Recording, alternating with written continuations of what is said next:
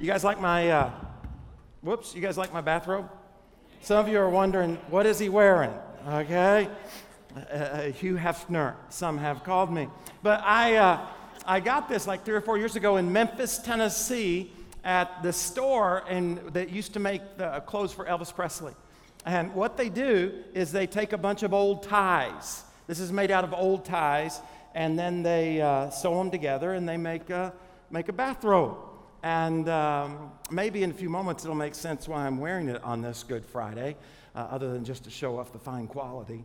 But I, I want to talk to you about that. I want to talk to you about why why do we call it Good Friday? So if you pull out the outline or open up the program, the outline's inside there. And why is it Good Friday? I mean, when Jesus suffered in such a horrible way, and so many dreams seem to be dashed. Why is, why is it called Good Friday? Well, here's what I put in your outline. It's because it's on that Friday that God really expressed his love. It's on Good Friday when God really expressed his love. The world was without hope, really didn't uh, have any hope for eternity, didn't have any hope for today. And God says, I'm going to do something about that because, you know, if you read in the very beginning in the book of Genesis, we screwed up. Adam and Eve blew it, and as a result, we've all blown it. And God says, I'm going to do something about that. And in order to do that, I'm going to have to go to the cross. And so it's on that day when we really see his expression of love. That's why we call it Good Friday, because we kind of get a glimpse, at least, of, of how much God loves us. And we see it in a verse that I could almost guarantee you're probably familiar with, maybe not, but even if you don't hang out at the church, you've probably heard someone talk about this verse, John three sixteen. It says, for this is how God what? Yeah, this is how God loved. And what was that expression of love? How is it that God loved? God loved the world. Who's the world? Yeah, it's you. It's, it's it's me. For this is how God loved. This is how God expressed his love. This is how God shared his love. This is how God showed his love to the world is he gave. And what did he give? His one and only son. And anybody, of course, who believes in him is not going to perish, but will have eternal life. Good Friday is when God expressed his love, and this is the way I put it in your outline. And Good Friday is a reminder that our greatest responsibility as a church, a family that's called Potential, and as a Christ follower, our greatest responsibility is to love. The scripture says that God is love, and when it talks about that, it's talking about what he did on Good Friday. And so he expressed his love by going to the cross, and then he gives us the responsibility to love in the same way. Look with me again in John chapter thirteen and verse thirty-four. He says, so now, this is Jesus speaking, I'm going to give you a new commandment. Love each other. Well, that's not the new part. It's all throughout the New Testament that we're supposed to love one another. Here's the new part. Just as I have loved you, should you love each other. So, Good Friday, we're all gathered here. It's, you know, six o'clock. That's not a time when we all normally get together. And yet we're here to be reminded of his love for us, but it can't just stop there. It can't just end with a celebration of what he did on the cross without being reminded that therefore we have a responsibility as a Christ follower or a believer. And our responsibility is to love in the same way that he did. You know, our world it's pretty crazy. I mean, when you think about all the things that are happening in your community, in your family, that are happening in our world, terrorism, all this stuff that's going on, it's a really crazy world. And I think part of the reason we've ended up where we are is because our world is really all about me, right? I mean, as you were getting ready today, as I was, isn't it easy to think about yourself? Does anybody ever have to tell you to think about yourself? Were you concerned about Stephanie? You met my wife a few moments ago. As you were coming to church, were you thinking, man, I bet that rain's messing up Stephanie's hair, right? I mean, were you concerned about her hair or were you concerned about your own? It's just natural, right? There's a normalness to, to putting me first. We think about my safety. We live in a world of terrorism. And we think about policies and all these different kinds of things, laws, rules, and we tend to think about my safety. We tend to think about my convenience. I want to do what I want to do, when I want to do it, how I want to do it, and it's your responsibility to make sure that it fits my schedule. We tend to think about my convenience. We tend to think about my family And we've probably all heard the saying, well, what's in it for me? If I'm going to do that, if I'm going to be there, if I'm going to give this, if I'm going to go over there, if I'm going to help, what, what's in it for me? I got to thinking, we steal from one another, we lie to one another, we bully one another, and we hurt one another. But it's not often enough that we actually do what Jesus asked us to do, which is simply to love one another. And yet that's what today's all about. It's a reminder. It's a reminder that no matter what your family looks like, whether you got a husband and a wife and a bunch of kids, or whether you're here by yourself, it doesn't matter where you work, it doesn't matter how much money you have, it doesn't matter how old or young that you are, that we all have this responsibility to love one another. I wrote in my journal as I was kind of thinking about this, I think what Paul said a thousand years ago, we need to hear again on this Good Friday. So if you want to write it down so you can read it later. I think it's in your outline. Romans chapter thirteen. Look at what Paul says. He says, what's the first word? Yeah, love your neighbors as yourself. Now, he's quoting what Christ said. He says there's a whole bunch of commandments and a lot of stuff going on. He says, but you can narrow down everything Jesus said with this one commandment. Love your neighbor as yourself. Love does no harm to its neighbor. Therefore, love is the fulfillment of the law. And do this understanding the present time. He says, I want you to love your neighbor as yourself, but you got to be aware about what's going on in the world right now. He says, the hour has already come for you to do what? No, no, that's not the way you get somebody up, is it? Right? I mean, you don't go in with your kids and say, wake up. All right? Or your spouse. No, no. It, it, he says, the hour has already come for you to do what? Wake up. Look to the person beside you. Look at them. All right? Now tell them to wake up. Yeah, wake up from this slumber. So that Paul is making the assumption that you and I are asleep because our salvation is nearer now than when we first believed. The night is nearly over and the day is almost here. What's Paul, why, what's he mean by all that? He's basically just saying this, it's urgent. It, the, the time of the end, it's getting nearer. Nearer to whether it be whether Christ's return or whether it be the end of your life or when my heart stops beating. He says, you need to wake up. You need to wake up and love one another. He says, so put aside the deeds of darkness and put on the armor of light. Take off your bathrobe and put on your daytime clothes is basically what he's saying. Let us behave decently as in the daytime, not carousing and drunkenness, not in sexual immorality and debauchery, not in dissension and jealousy.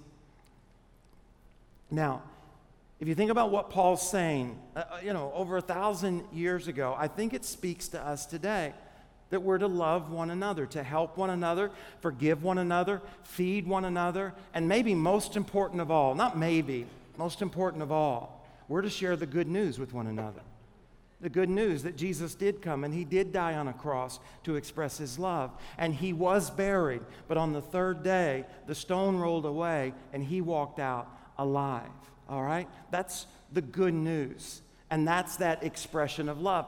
But in order to do those things, love one another, serve one another, help one another, share with one another, we got to wake up. We have to wake up. That's what Paul's saying. It's kind of this sense of urgency. Now, I, I grew up in Arkansas. Okay, I was born in Michigan, but I grew up in Arkansas. And here in South Florida, we have uh, hurricanes.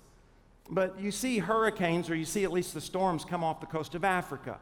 And you spend the next couple of weeks preparing, trying to decide, you know, is it going to hit us or Key West, or, you know, praying that somebody else will be destroyed, not you, you know. But tornadoes are not like that, and that's what we had in Arkansas. They're getting better at predicting them and drawing little cones and stuff. But I can't tell you how many times when I was growing up, in the middle of the night, we would hear these sirens. Because on the telephone pole, they had these big horns, these big sirens, and the police cars would drive up and down, you know, through the community. It was just a small community saying that there was a tornado warning. And so this siren would go off. Woo, woo!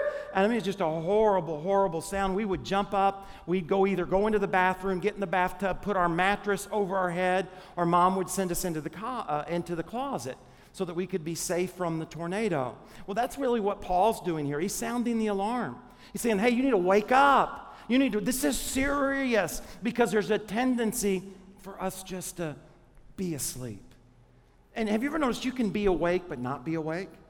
I remember when I was in college, and I was playing basketball, and I, I didn't you know, I didn't want to miss my first class. I, it was like the first week of school or so, and so I was nervous about it, and I set my alarm, and I, I had an eight o'clock class, and I just, and so I woke up, and I got up, I took a shower, I got dressed, I got my, you know, my books and my backpack, I walked down, left the dorm, and I'm walking through campus, and I, and I think to myself, it seems awfully dark, you know, for eight o'clock in the morning or seven thirty, and well, where is everybody?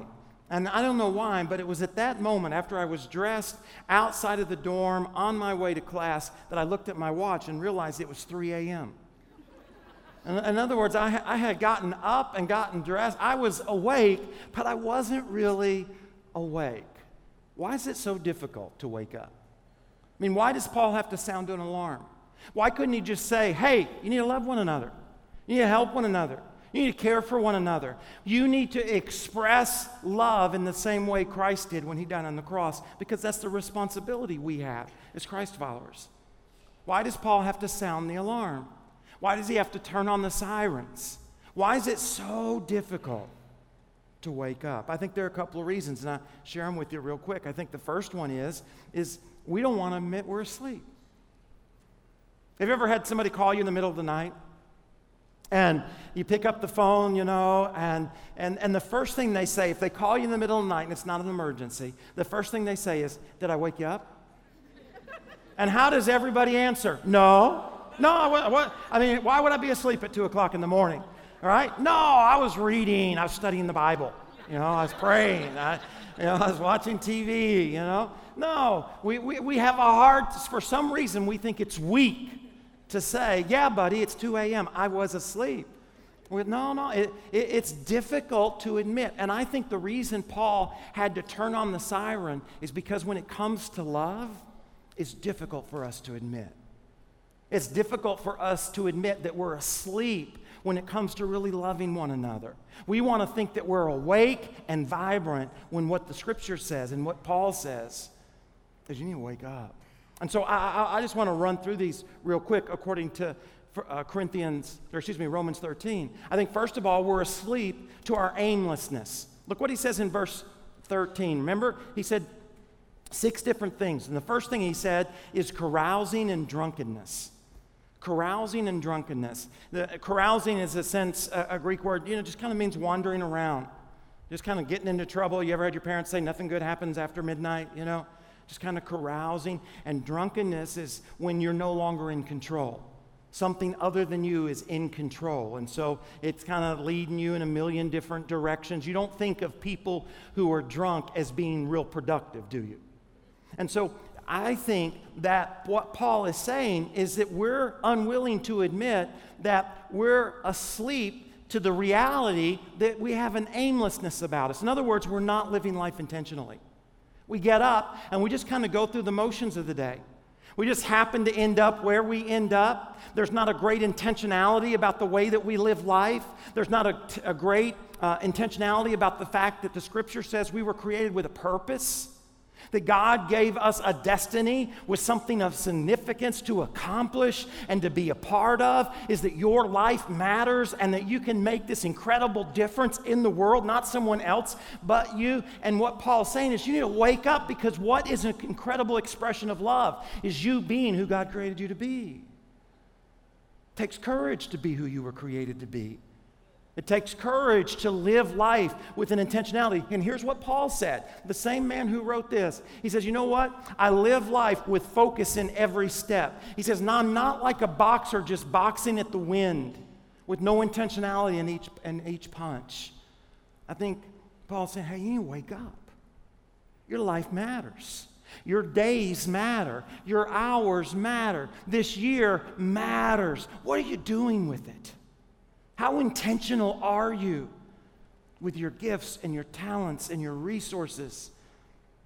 I think Paul's saying we need to wake up and live life with an intentionality and just kind of stop sleepwalking, because it's amazing how quickly time passes, isn't it? I mean, it seems like we just got, you know, put down our Christmas decorations, and now we're going Easter egg bunny hopping, hunting. Or no, you don't hunt the bunnies, you hunt the, the eggs. But, but right? I mean, it seems like we're just wrapping presents, and now we're painting eggs. Uh, it's so quick. It says there needs to be an intentionality. And we just have a hard time admitting that. Most of us wouldn't say, I'm aimless. Yeah, I'm just, I just kind of sleepwalking. Most, it, and that's why it's hard to wake up. That's why Paul had to sound the alarm. It's because it's hard for us to admit these things. And yet these are what Paul says are our opportunities to express God's love for one another is by being who God created you to be. I think, secondly, look what he said in verse thirteen. He talked about sexual immorality and debauchery. Sexual immorality and debauchery. And here's the way I put it, as I think we're asleep to our abuse. And, of course, sexual immorality, the Greek word there literally means bed. It's all kinds of sexual sin. And then debauchery is a very ugly um, Greek word, I guess would be the best way to say it. And it means shameless. In other words, there's no, uh, there's no understanding of, of what we're doing to one another. And, and the reason I put abuse is I didn't necessarily mean that we are physically abusing one another. But when you think about sexual sin, and when you think about debauchery, the lack of shame, you really think about how easy it is for us just to use and abuse one another, right? Because sexual sin is about what? It's about my pleasure. It's not about you. It's not about what the scripture, it's about my pleasure. That's why the, the Bible warns about lust, because what is lust? Lust is about my satisfaction. And Paul writes all about sexual intimacy in First Corinthians, and he says that in reality, my body's not my own, it's my spouse's, and my spouse's body is not theirs, it's, it's mine. And so there's this great sense of unity, and there's this great sense of love, but we're asleep to the fact that we just kind of use one another. You know, do we use one another in order to get to where we want to go, to do what we want to do, and not just in uh, the sphere of, of sexuality? But we step on one another to get to where we want to in the company. We use one another, even in the family sometimes, to have the experience that we want to have or do what we want to do. And Paul says we, you, you got to wake up. You got to wake up to the fact that, that to ab- abuse one another in this kind of way. And, and here, so here's what I put. We need to wake up and honor one another. Honor one another. Lift up one another, because that's the expression of love. That's why Paul's saying this. He's saying, hey, wake up. Where'd the honor go? Where'd the honor go that children have for their parents? Where did the honor go that parents have for authority, which includes school teachers? Right? We live in a world that no longer honors one another. What we, we live in a world where it's about what you do better make me happy. And if it doesn't, then I'm going to do whatever I need to do to make sure me and my family are taken care of. And Paul's saying, hey, that's not love. You need to wake up and honor one another. That's what Good Friday is about. It's about being thankful, yes, for what he did on the cross. But see, it's so easy to just leave Jesus up on the cross and celebrate the fact that our sins are forgiven. And that is true, but that is not all that Good Friday is about. Good Friday is about then you and I picking up the responsibility to love one another as Christ did. And in order to do that, that means that we, like him, Paul said it like this, I am crucified with Christ. In other words, I have to die to my desires in order to honor you. Because you know who the easiest person in the world for me to honor? Me. I think I'm pretty cool. Did you see my bathrobe? All right. Right? It, so I have to die to me in order to honor you. And in two thousand sixteen, you know where you can see it?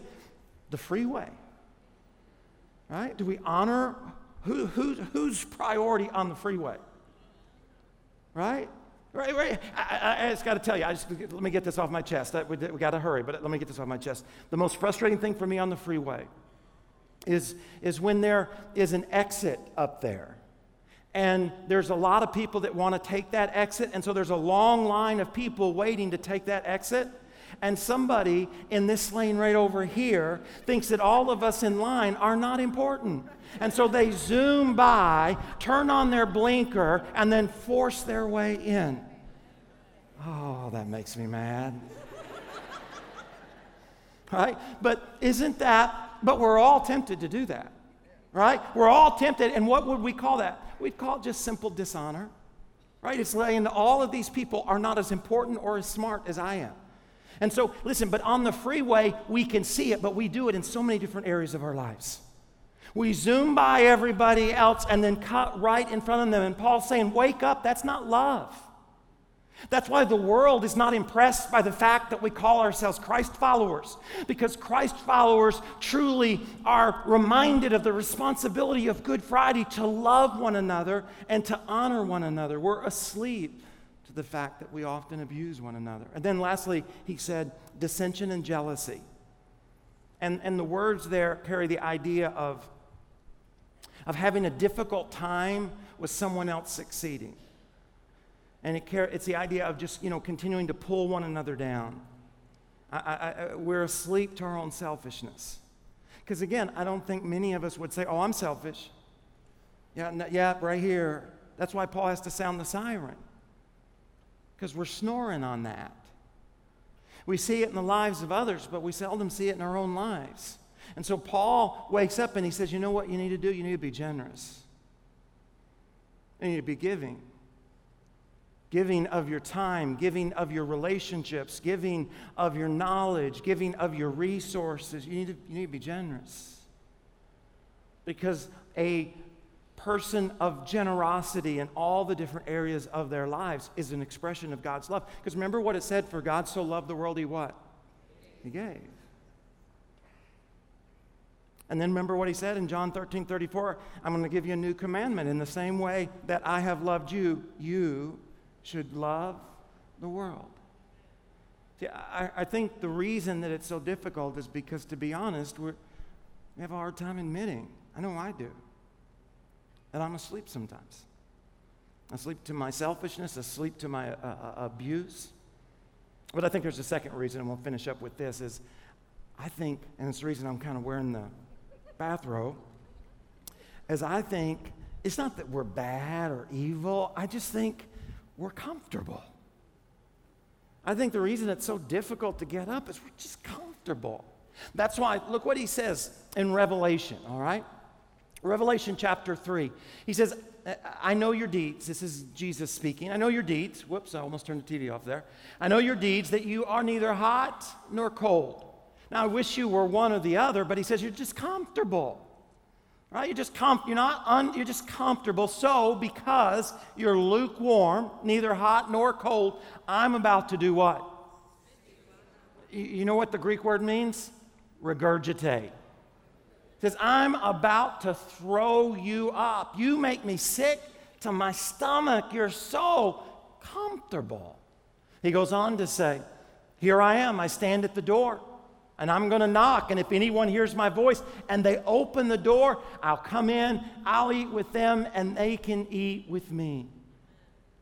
I think the reason that Paul sounded the alarm, the reason it's so difficult for us to get up, and the reason we need to be reminded on this Good Friday that our responsibility is to express the same kind of love that Jesus did on that Good Friday is because we're just too comfortable, first of all, too comfortable to share the good news.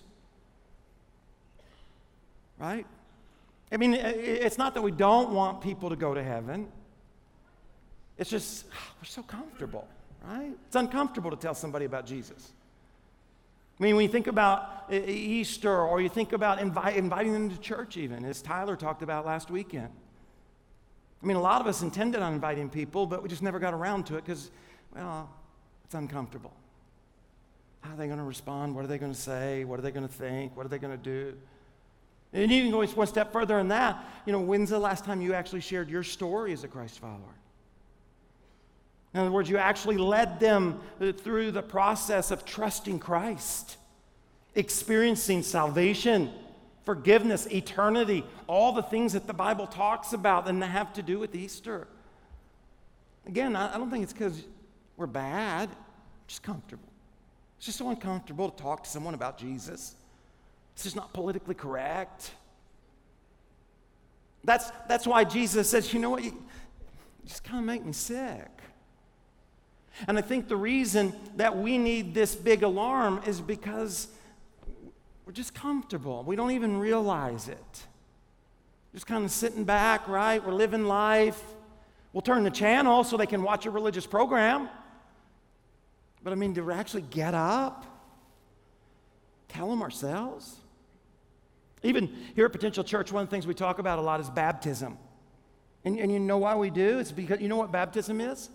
Baptism is a, the first way, according to the scripture. It's the first thing God asks us to do. And it's the first way in which we tell other people about Jesus. Baptism's really not about you, it's about others. Did you know that? Baptism is a picture of the old you died, and now as you come out of the water, it's a picture of I am a new creature. Man, I am on a new purpose, a new direction. I have a new heart. I am forgiven. Second chance, starting again. That's what baptism is, and yet some of us, because it's just uncomfortable, right? The time hasn't been right. I mean, I, I know Easter, but it's sunrise, for goodness sake.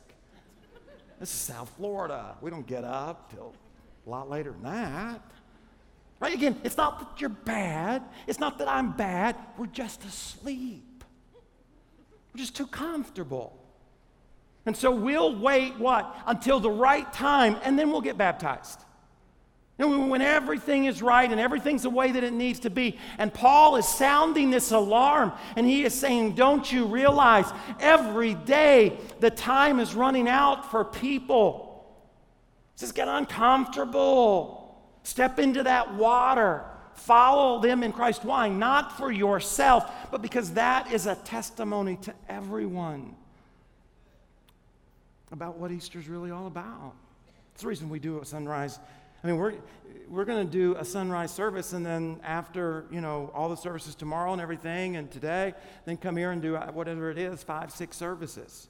I can promise you there's not a pastor on staff saying, woo. They've all been baptized, all right? Most of them, okay? Why? Why? Why do we talk? Because it's a way for you and me. It's a way for us to share our faith. That's, you see that card in your program. It's the only card in your program. There's a sign up for baptism. It's to challenge you to get uncomfortable. Get out of your recliner. Take off your bathrobe. Wake up. Tell somebody about Christ by doing what Jesus said was a way in which to, to share it. With our mouths, with our lives, and with baptism. I think the other thing I, I put down there is that we get too comfortable to serve. Right? I mean, again, I, I, I, we, a lot of times preachers like to make us out to be bad people. And, and I just think we're comfortable people. I mean, it's not that we don't want to serve. It's just, it's uncomfortable. Get here early and serve, or serve in some other type or some other way. Did you know the week of Easter, you know what Jesus was doing? He took off his robe. Got down on his knees. He washed the disciples' feet. And then he stood up and he said, you know what, guys? What I just did is what I, you ought to do. You ought to serve one another. Serve one another. We're just comfortable, right? I mean, I mean, yeah, comfortable. I mean, that means I, I, I, ah. You're going to get around to it one day, right? One of these Easters, you're going to serve. One of these weekends when things slow down. It's just so busy. It's comfortable. Troy, the last thing I am is comfortable. So busy. Oh, my gosh. All right? I just, the Paul says, wake up. Your life is so important. It's so valuable. And not only do you make a difference when you serve, you are missed when you don't. And then lastly, or the last thing I, I, I put down in my journal is that we're too comfortable to answer the door. Remember what he said in verse twenty? I stand at the door and knock. What's he talking about? He's talking about salvation. Some of us are sitting in our recliners. I mean, we're back. And, and we believe there's a God. You know, and but we've never got uncomfortable enough to get out of the recliner and actually answer the door. We've never made him the master, the C E O, the Lord of our lives. We're looking and comparing ourselves to the people in the recliners around us. Well, I'm better than them. And, you know, I got a nicer recliner than they do. And, you know, uh, just too comfortable. You know, the scripture says that there's going to be a lot of people separated from God eternally. Not because they were the most evil people in their neighborhood. They're just too comfortable. They just never got around to actually trusting Christ. They never got around to making him the master, the C E O, the Lord of their lives. I want to finish, or, or this is what I wrote. On that Good Friday, Jesus got uncomfortable. Wouldn't you agree? The cross was uncomfortable. The cat of nine tails in the back was uncomfortable. And Jesus got uncomfortable.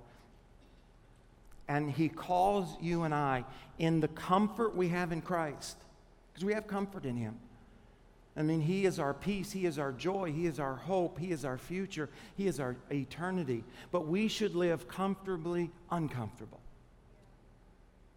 Or you could say it this way. We just need to be awake. We read a moment ago Romans thirteen. I stopped at verse thirteen. So let's end with verse fourteen. Rather than all those things, clothe yourselves with the Lord Jesus Christ. Clothe yourselves. So what, what really is Paul saying? He's saying, well, when it comes right down to it, what we need to do is that we need to take off our sleeping clothes. Right? We need to get out of our robe and put on our day clothes. We need to get serious about the fact that we have a purpose. We have uh, a destiny. That our lives matter, that we're awake and we're ready to go at whatever it is that God has for us. Wake up. That's what Good Friday is all about. And it's an expression of his love that awakens us to the responsibility we have. Just love one another. Just, just love one another. Would you bow your head? With your heads bowed and your eyes closed, I want to ask you a couple of questions. I ask you, are you comfortably uncomfortable? Are you awake? Are you living life intentionally? Are you living life with an honoring heart? Are you living life generously? Are you awake? Are you too comfortable? Too comfortable to share, too comfortable to serve, too comfortable to even answer the door? I want to challenge you in a few moments that we're going to experience the elements of communion. But before we do, the Bible's clear that we need to prepare ourselves for that. Some of us just need to wake up. Some of us need to answer the door. And if you've never done that, you've never made him the master, the C E O, the Lord of your life, I want to give you an opportunity to just simply answer the door. Get out of the recliner and answer the door. I'm not going to ask you to come forward or do anything like that. I'm just going to lead you in a prayer. But before I do, if you're here and you'd say, you know what, Troy, I need to answer the door. I need to wake up. Would you just lift your hand and, and just put it back down?